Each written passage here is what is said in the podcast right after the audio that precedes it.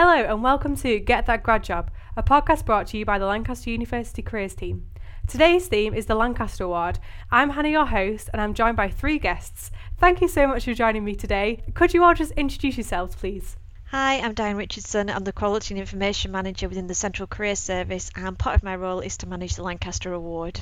Hi, I'm Charlene Gandhi. I studied marketing management at French at Lancaster um, between 2014 and 2018, and I currently work as a small business reporter for Courier. Hi, I'm Sharon Mason. I run my own marketing and PR agency.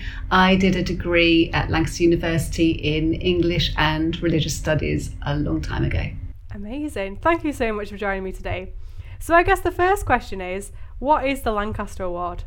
So, the Lancaster Award is um, an employability award that was set up back in 2009. Um, the whole idea behind it is to get students to really think about and um, be able to market all the skills they've gained through the extracurricular activities that they've taken part in whilst they've been at university. Amazing. And Charlene, you actually did the Lancaster Award, is that right, when you were a student? I did, yeah. So, how did you find it? So, I think the Lancaster Award really allowed me to have a um, holistic university experience in that alongside my formal studies, I was able to focus on my professional development, um, my volunteering, and additional skills that I could get through the various activities that are on offer at Lancaster. So I really enjoyed uh, spending my time doing the award throughout the four years. Amazing, thanks. Um, so, Diane, what does the Lancaster Award involve? There's two parts to the Lancaster Award. So the first half is about undertaking activities whilst you're at university. So for the award, everything that you do from the day you arrive at university can potentially count towards um, your final submission. So we encourage you to get involved with campus activities, to do some volunteering, and that volunteering can be here at home, the local community, or, or potentially um, internationally as well.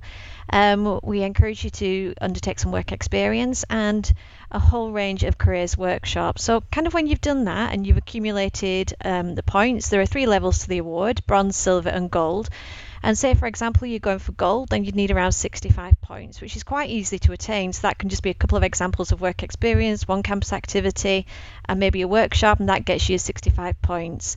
From then on, you um, have to submit a written piece. So we ask you to evidence the skills that you've gained through those activities. You can submit a CV or a LinkedIn profile, and there's a video interview as well. So, like I say, it's two halves half's the activity, and then half is the actual submission side of it. Cool. So you've talked about potentially completing four different activities. So campus activities, work experience, volunteering, and careers workshops.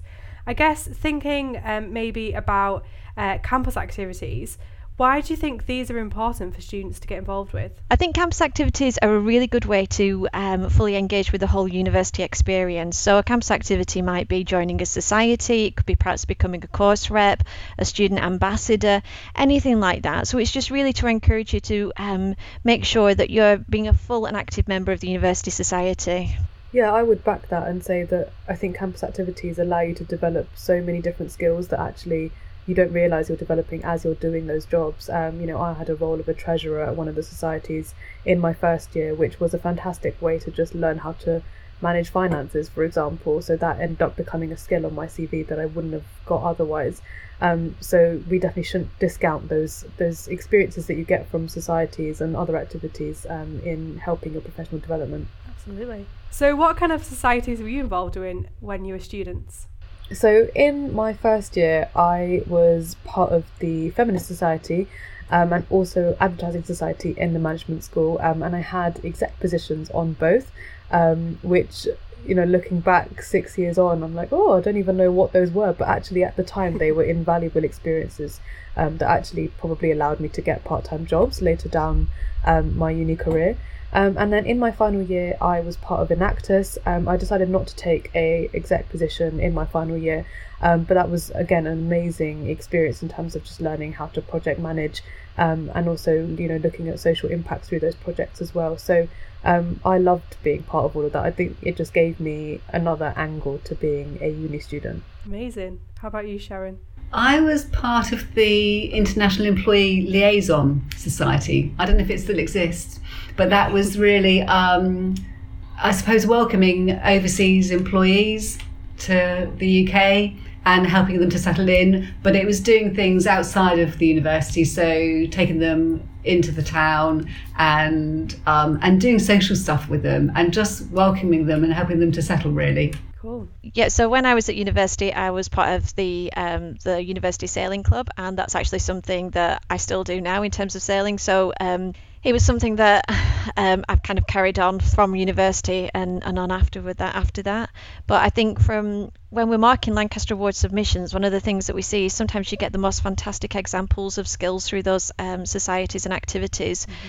Um, sometimes people think that you have to do something really extreme to kind of be part of Lancaster Award. We've had you know students who've trekked up Kilimanjaro, worked in a bear refuge in Croatia, but it doesn't have to be something like that. We've also had students who've been a member of the hockey society, a hockey team, and they've got the most fantastic example of teamwork. So sometimes it's just mm-hmm. recognizing that activities that you yourself might not value to an employer, can be a fantastic example of your transferable skills. Yeah.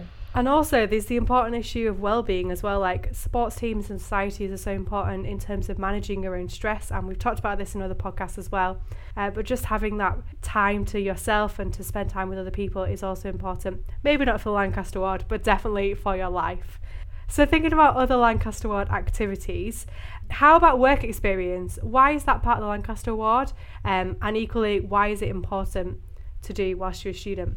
I think um, a lot of employers really value the experience that students have through the work experience. And again, it doesn't have to be work experience that's going to be related to your, your career choice. Um, any form of work experience can give you some fantastic examples. So you might work in a bar on campus or in a restaurant in town and you'll have those situations where you're dealing with difficult people, you're problem solving, you're using your communication skills. So, work experience, it gives you that real life, real world experience, and again, a fantastic um, range of skills. Doing a placement has been a fantastic experience, I think, for so many people, um, not just in terms of allowing them to uh, get their Lancaster awards, but also just allowing them to um, get ahead of the competition when it comes to getting grad jobs, for example, because you have a whole year of work behind you. Um, and a lot of people naturally end up going back to the places that they did their placements at um, for their for their grad jobs, um, which is obviously in this economy a really easy transition.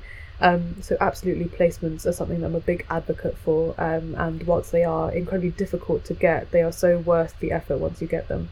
That's definitely true in terms of placements and work experience. I think that when you start applying for work, you really are in a competition, and anything that helps your CV stand out is going to help you get onto the career ladder. And any work experience can set you apart because you will be competing with other people that have a lot of qualifications the same as you or more than you, but actually it's the work experience that employers are looking for. So if you can demonstrate that you've got that, then that can be a huge boost. Absolutely. And then I think one of the most underutilized, I would say, as someone who marks the Lancaster Award as well. Um, parts of the Lancaster Award is actually volunteering. Um, so I know everyone um, on this podcast is actually quite passionate about volunteering as well as myself. So, why is volunteering part, I guess, again, of the Lancaster Award? But also, why do you think volunteering is important for students to do and, I guess, for anyone to do? Volunteering is part of the Lancaster Award because it's a fantastic opportunity to not only give something back to society, but also to work with an entirely different group of people, again, to develop different skills um, and so to make sure as well that your skills aren't just coming from the stuff that you've done on campus. It's a completely different experience. And a lot of employers now have um, a social agenda. So again, you're just demonstrating that you fit with that too. Yeah, I would agree with that. I think um, volunteering allows you to show that you are aware of and attuned to a lot of the issues that are going on around you. Um, it shows that you have an awareness outside of yourself and outside of your bubble, especially as a uni student. Um, so, you know, it doesn't mean that you have to stick to one particular cause or one particular charity, or, um, you know, there are so many thousands of opportunities that that are around in your local communities and online now. There are so many digital volunteering opportunities that exist. Um, and it's just about finding the one that, that works for you and fits around your schedule. Um, but you know, I've done things ranging all the way from um, you know helping folks who've dealt with homelessness all the way through to redistributing food. So um, you know, it's just about being able to show that that you have an awareness of the world around you, and that is a really critical skill, I think, especially to employers now. Definitely. Yeah, it does demonstrate a wider skill set, definitely. Um, but also, just part of your own personal development, it can be really strong because you get all your academic qualifications and maybe some work experience too. But actually, you learn so many more skills by working with an even wider demographic, a wider community. Um, it just opens your mind and demonstrates that um, you have a yeah you have you have more skills. You have a, a, a, a wider approach to uh, to the to, to the to the needs in society. Definitely. So, how can students get involved in volunteering if that's something that they want to do as part of the Lancaster Award or just generally? There are many different ways to get involved. The Students' Union have got a really good um, volunteering unit, and you can find more details about that online. So you can put your details in there, what kind of experience you're looking for, um, and the search engine will return experiences that will fit with the kind of volunteering that's interest interests you. There are loads of websites out there um, looking for volunteers, and I think at this particular time as well, it felt at first like maybe there weren't going to be as many opportunities, but actually there are, but they're slightly different. So I think that COVID has introduced a slightly different element. So rather than being put off and thinking that nobody will want you to volunteer, actually that can be the exact opposite at the moment. I think I would echo that and say there are so many opportunities out there. It literally just takes you Googling, you know, perhaps starting by Googling the cause that you're particularly passionate about, um, followed by volunteering opportunities and depending on how comfortable you are volunteering online and remotely that's also very much on the cards. Um, and obviously you know taking into account that you have to take care of your own health and well-being in these times um, you know not everybody is comfortable volunteering in person which is completely fine because there are thousands of opportunities out there. And I think on campus something that is often discounted as a potential volunteering opportunity is, is helping certain academic research centres um, so, you know, it doesn't necessarily always have to be with charities and non-profits. There are plenty of research centres looking for students and alumni to help out, um, you know, on an ad hoc basis, just to get their name out there and just to help, um, you know, keep keep the cog whirring, as it were. Um, I spent the last two years, so I graduated two years ago, um, spent two years volunteering for the Pentland Centre for Sustainability in, in Business, um, which is part of LUMS. Um, and again, I wouldn't traditionally think of it as a volunteer as a volunteering experience, but it was a fabulous activity that I got to do that kept me in touch with Lancaster as well. I, I, think I think you're right that definitely you just Google and, and opportunities will come up. But also, even if something isn't organised, you can develop your own ideas. So that might be, you know, during COVID, putting a note through everyone's door in your street, asking if there's anyone that needs any help, picking up prescriptions, dropping off shopping. It could be something that isn't already organised, but just something that you do off your own bat. So there are lots of opportunities. Yeah, I really love that. I love that idea of going around your local neighbourhood as well. I think whether you're at home or whether you're in Lancaster, maybe you're a student um, who's just moved into the city centre as opposed to on campus. Um, the chances are that you will have vulnerable people around you. Um, and so it's looking at your local area as well and thinking, how can I help the people um, that surround me? Um, I think that's a really nice idea, just putting little notes through people's letterbox and also forming that bit of community as well on your street or on your area. Chances are that you probably live in a studenty area. I personally live on a studenty area. I can see people outside of my window right now moving into a student house. Um, so, like, people do appreciate it and it is important. Um, I really like that. So, when can students get involved in the Lancaster Award? Is this something that they can only do in their final year or from their first year? How does it work, Diane? We really encourage students to get involved in Lancaster Award as soon as possible, so students can start from the very first week that they're here. However, the important thing to note is that even if a student doesn't sign up until later on, they can still count all the experiences that they've had at university before they've actually signed up to the award, so everything still counts. But ideally, if you do start it in your first year, it gives you that bit longer to work towards um, both the activity side of things and the submission process as well. Normally, a student would complete the award in their penultimate year of study. Um, the reason being that this then allows us to mark the submission over the summer, and when they start applying for graduate jobs in their final year of study, they'll have had the feedback from us. Um, they'll be able to articulate their skills, and it'd be really useful in that graduate job recruitment process.